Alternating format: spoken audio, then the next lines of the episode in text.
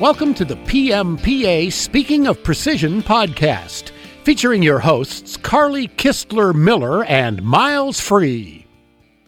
Hi, I'm Miles Free, and welcome to PMPA's Speaking of Precision podcast. Carly Kistler Miller and David Wynn have joined me today, and we are going to we're going to discuss getting to know our podcasting team. Welcome, Carly and. David. Oh, thank you, Miles. Thank you, Miles. It's good to be here. So, I was thinking this was going to be a good idea because we really wanted to introduce you, our listeners, to our newest podcaster, um, David Wynn. You might know him as a, a current PMPA member, which he was up until February 20th, and has since come over onto the staff as the technical services manager. And it kind of occurred to us that we wanted to introduce him to everybody, but you might not know all that much about me and and there's always stuff to learn about Miles. So this is going to be us getting getting to you guys so you guys can get to know us. I think it's exciting. Welcome, David. Well, it's good to see you guys today. So, all right, David, give us a little background, getting give us a little getting to know you stuff. Well, um, I started in the shop uh, when I was a senior in high school, working some weekends and doing some things, and uh, grew up in the shop from the time I graduated high school. Um, worked there the entire time I went to college. Worked on Brown and Sharpes, and uh, we had one multi-spindle screw machine. Did that for about eight years, and when I graduated from the master's program, I moved on and started running the company and um, kind of slowly started turning things over to me at first. And then after a couple of years, my dad started stepping out and then I started taking over. So, when you say master's master's program, it's not our mastery program. You got your MBA. That's correct. And what was your undergrad in? Finance, economics with a minor in accounting. Whoa, numbers guy. I hate finance, economics, and numbers, guys. You are an economics guy. What are you talking about? Oh. I always argued with the accountants. I got my MBA so I could fight fair with those people because they were always stealing. I felt they were stealing incentive from my my performers. Okay, I can I can buy that. I have a slightly different philosophy as an accountant. I've uh, looked at things for the greatest value. I'm a believer in maximization of stakeholder wealth. So uh, it's interesting you say value. I remember the take home from my MBA, and it was accounting is about costs, Mr. Free, not about value. Oh, really? Well, I guess that's when you add the finance to it, right? I, I don't know, but it's I I'm all on board with your stakeholder value. That's great. Okay, so and he did say stakeholder value. He, He didn't did say, say- shareholder. no, he, he said, said stakeholder. stakeholder, and that's that Welcome can be to the profit, nonprofit. Love it, Welcome to the team. love it. So when you're talking about working on machines, that's your family business, right? Yes. Yeah, my uh, grandfather, my grandmother, and my dad started it in around 1976. They uh, come down from Chicago with a old rickety trailer and a number two screw machine and put it in a barn in Tennessee, and that's how we started. I love it. Talk about an origin origin story. That that's Yeah. a great origin story too. So how long till they got an aught or a double aught? Oh man, let's see. They in the first year, I think they wound up with four machines, and they had a um, they had a double aught. I think they had a couple um, OGs, and the first number two was actually a Turner Drive, which is uh, Brown and Sharpe with an overhead belt where the motor was on top, and it had some levers to change the speeds. It was actually better than some of the more modern ones because uh, you could change the speed so easy. There's no changing gears. Well, that would that would save my the ends of my fingers. I've got a couple permanent scars from one one five day Brown and Sharpe setup class trying to pull the doggone gears. And I managed to get a couple It's of those scars. long fingers of yours. I think that's the problem too. Probably it. Probably. so, okay, so you were hands-on working with the machines. What made you go to school for the the finance part? Well, um, it's kind of an odd story, but uh, to, initially I did not want to go to college. Uh, I wanted to stay in the shop and keep doing those sorts of things. And my dad was like, "No, you need to go to college. You need an insurance policy. If this place fails, you need something else to back out on." And uh, so I decided to go ahead and go. And I started out as a dual biology and chemistry major, of all things. Oh, chemistry. Love it. Fellow chemistry. And uh, I went down that path for two years, and it was okay, but I just wasn't loving it. And I spent most of my spare time reading financial books and doing financial analysis and trading stocks and things like that. And went and talked to some people in the business building, and they co-opted me, and there I was. Ta-da! Awesome. What a what a great approach. So it didn't take you the full length of time to complete that bachelor's degree, did it? No, it did not. Um, they had a system, and I figured out how to game the system, and I did my undergrad in three and a half years. Excuse me, David, while I uh, help our listeners. Listeners, this man is boasting about gaming the system. Be glad he's on your side. you can continue, Dave. But yeah, I figured out um, how to take the classes that you had to take to get your degree and not all the other classes your advisors would send you on. So uh, we figured out how to do that in three and a half years. I trained some other students how to do it. We actually had a coalition of students that were graduating in three and a half years from undergrad. And uh, I figured out how to do the master's program in a year and a month. Wow. I wish I knew you back in school. Efficiency and effectiveness. David, you've got to write that article. So glad you're on our team. So glad you're on our team. All right, so we've got the, the chemistry bond here. Ha ha ha. yeah, puns intended. Miles, why don't you tell us a little bit about your background? Well, I, like David, I put myself through the uh, university shoveling iron ore spillage in the sintering plant in Youngstown, Ohio. Got my degree and couldn't find professional work because I was making steelworker wages and I couldn't get down to, you know, half wages, which is what they were starting salary chemists for. So I stayed in the steel industry and kind of like the uh, the virus, I was in in the bloodstream, and eventually they recognized my degree. Went into environmental testing. We created a thing called stage charging, which let us keep the coke plants operating at Lorain for another five years by reducing visible emissions. And as a result of that successful project, I was given an opportunity to have a management position. And I was a little bit smarter than the other guys on our team. They said they wanted to be Coke plant foreman. And I said, I'd really like to work in the Met lab.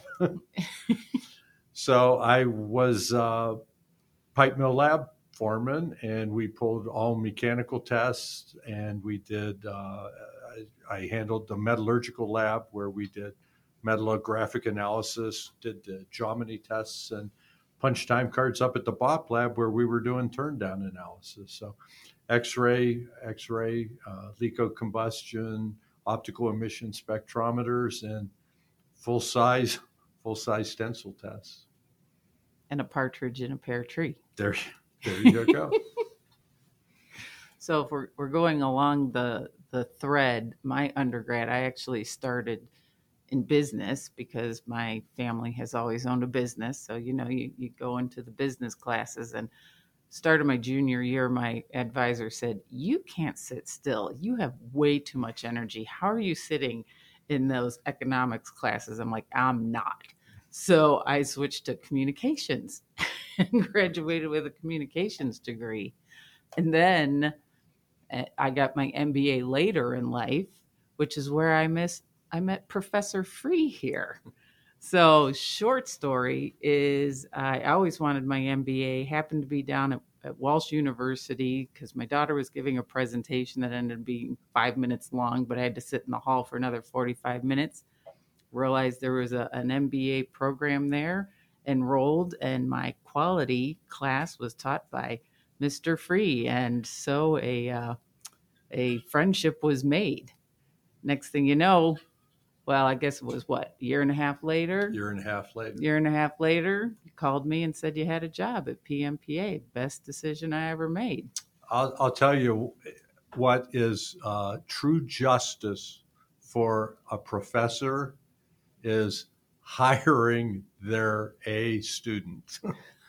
you know, you know how good you did because it's like that's just she's doing just what you told her to. I know I even talk like him now. I say higher and best use. I ask why, the five whys. Performers, not employees. Performers, not employees. Let's see the, the five W's and two H's. He, he got me singing his song already. So I walked in the door. We were already already connecting. But I actually the only machining experience I had was probably throwing my car into neutral and rolling it out the driveway when I was sneaking out of the house when I was in high school.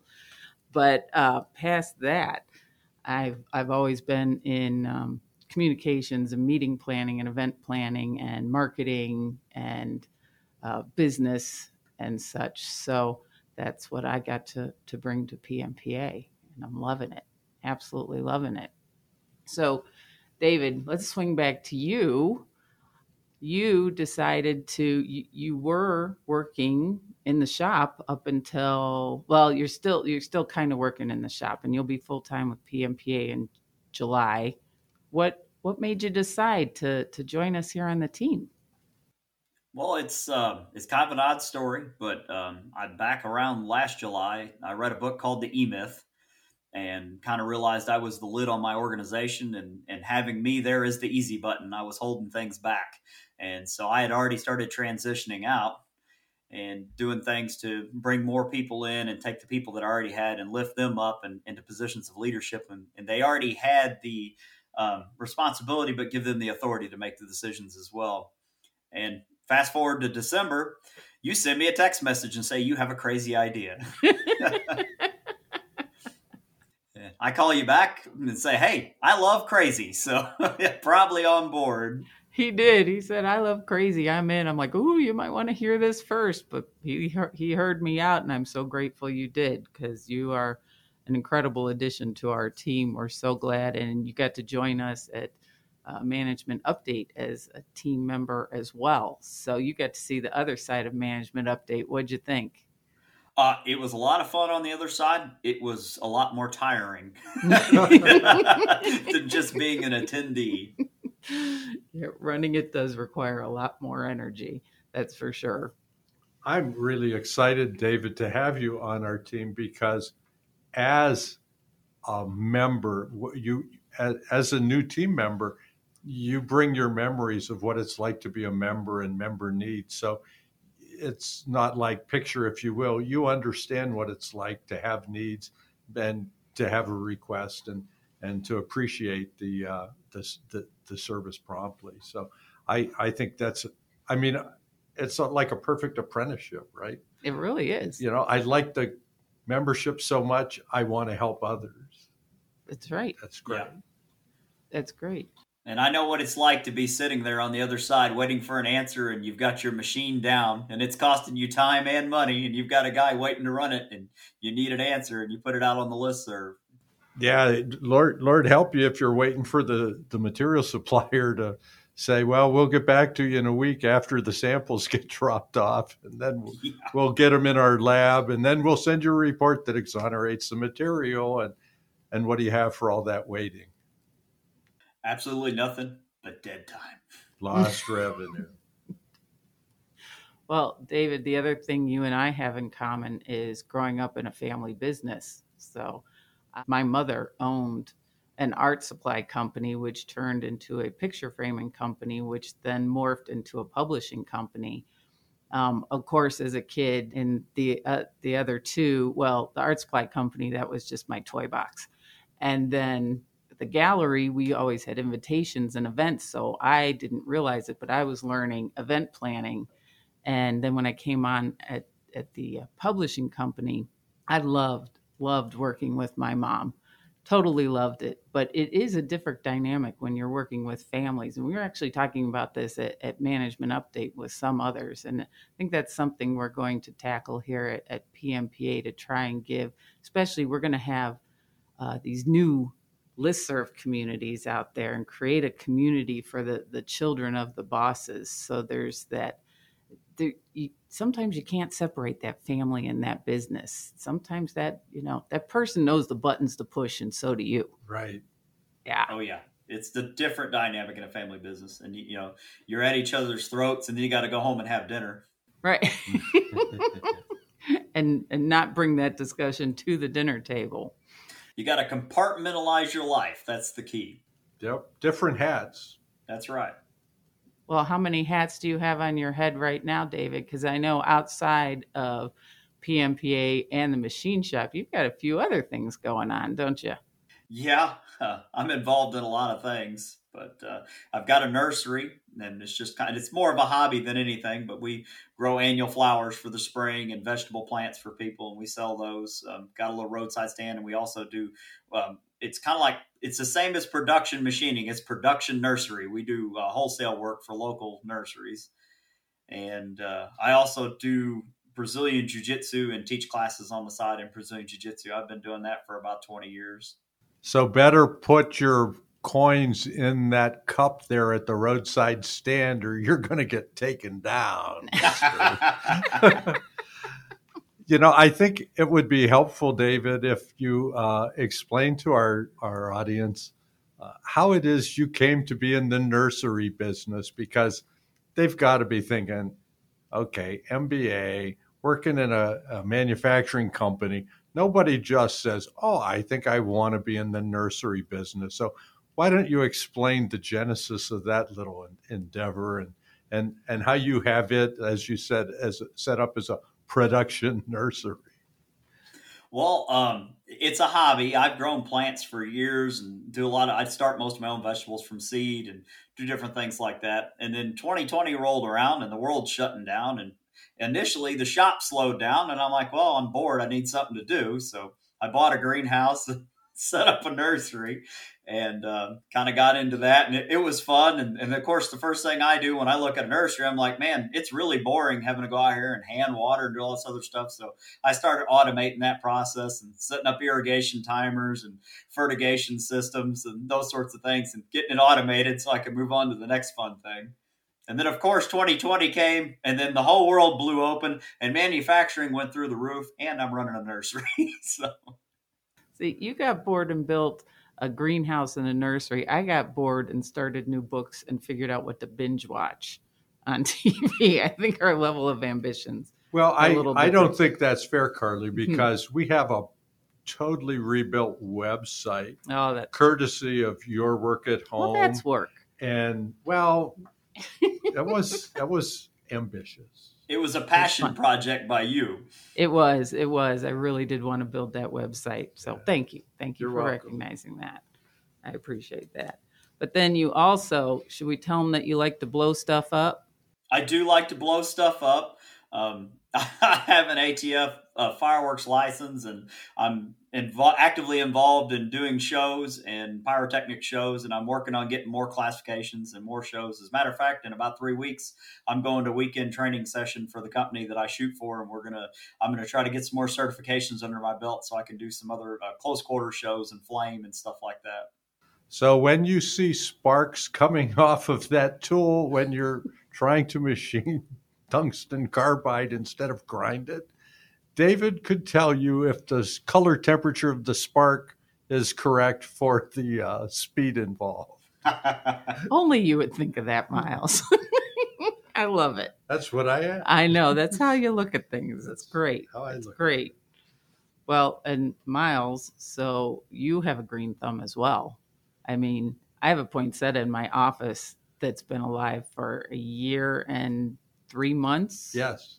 Yes. and it's still thriving. Well, we got it right. We got it through the whole year, and it came back, and it did rebloom with the red tepals, and uh, it did. And you've got a fern that's taking over your office. Well, I, yeah, Joe actually helped me get it out on on. We had one warm day, and I took it out, and we literally used machetes to cut the fronds off Uh, it was just it had overgrown. So yeah, it's, it's, still humongous. Well, you can't see the drafting table on which it sits. It's on a drafting table. That's a drafting table. Oh, you're right. I had no idea. Yeah, it's. Not, she just it, thought it was the fern table. I was right. It yeah. was holding up the fern. There's three Royal Marines in ghillie suits somewhere on that pot. That's great. So Gentlemen, is there anything else you want to share with our listeners while they're getting to know us? Well, I'd just like to say welcome to David and, and to our listeners. David brings experience in the shop on the kinds of jobs and operations that you're used to. And it's going to be the perfect complement to the mill and materials knowledge you're used to getting uh, advice from, from PMPA staff on. Uh, we've put together a, a nice training sequence I can't promise I'm going to learn anything about threading, but I can assure you, Mr. Wynn is going to get the uh, opportunity to actually see the mills and the sources as we go over some of those metallurgical and and obviously he's amenable to the chemistry lessons as well. That's right. He's already got the, the prep for that. I'm going to hide my Henley's formulary too. There's some good pyrotechnics in that, David. Maybe we'll dig up that book when I come down your way. We'll. I got to tell you, listeners. So, and you two don't know this, but I took a picture of it because it was just priceless. We go to drive to Louisville, and I'm sorry, Louisville. Louisville. Louisville. Did I say it right? Yeah. Louisville. Okay. That's pretty close. And okay, and uh, and Miles has this big box of books that he brings in the car, and we're in the lobby of the hotel. We haven't even really checked in. We haven't gone to our rooms, and David sits down, and the two of them are just pouring over these books. And the next day, I asked David, I'm like, "Did you sleep okay?" He says, "I was reading books." he already These started reading them. Uh, and it was the blue cold finish steel bar manual. Yeah. Because the next question I got was, "Tell me about the open hearth process," and it was like, "That's only in that book." Two peas in a pod. Knew it. Only Knew in it. that book and maybe in my backyard soon.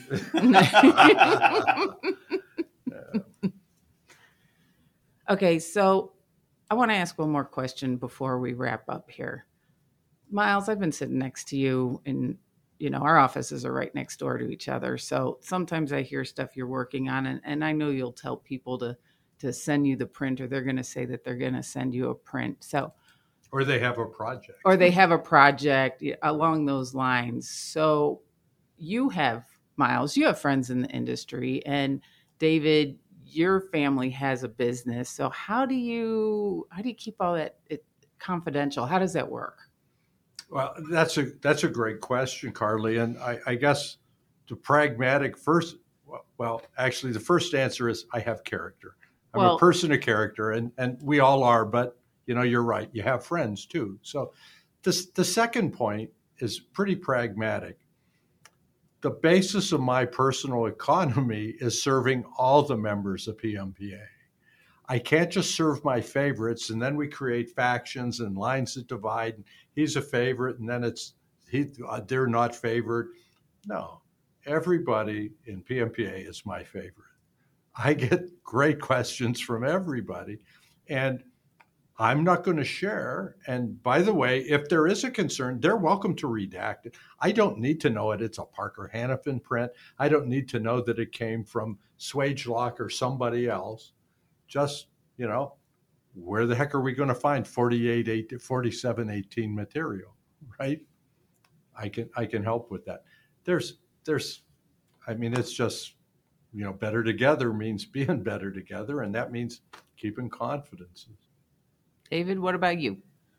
Well, as I mentioned earlier, it's uh, it's all about maximizing that stakeholder wealth, and we're better together. And so, you know, you, you can't borrow from uh, you know you can't rob Peter to pay Paul, and so it's very important. You know, integrity is important to me, and uh, I want to maintain that, and I've always maintained that in the past. I've worked with companies already, even before I became um, a member of the PMPA. Back when I worked at my old job, I helped people do things. People would send me prints, and I'd answer questions for them then and transitioning out of a family business you know it's difficult and uh, some of that getting my head wrapped around it getting the nomenclature straight and trying to remember that i'm not in the shop anymore i've moved i've transitioned to pmpa and and that'll be difficult for a while but um, i'm moving into it i'm i'm totally into this and uh, i'm ready to help people do better it's maximize the stakeholder wealth of the entire pmpa because our organization grows everybody grows with it Says the former Eagle Scout. That's right. That wraps up today's podcast on getting to know your PMPA podcast team. Thank you for joining us. For additional information, please visit pmpa.org, where you can find our knowledge centers filled with articles, webinars, more podcasts, and other resources for precision machining. Yes, and don't forget to rate, review, and subscribe to this podcast so you don't miss one. Plus, check out our Speaking of Suppliers podcast, where we talk to PMPA technical members and learn about how they can help our shops. And if you aren't already taking advantage of PMPA membership, be sure to check out pmpa.org to learn how we can help you thrive. And why is a PMPA membership important, Carly and David? Because, we, are better, together. Don't forget to join us next Monday on Speaking of Precision.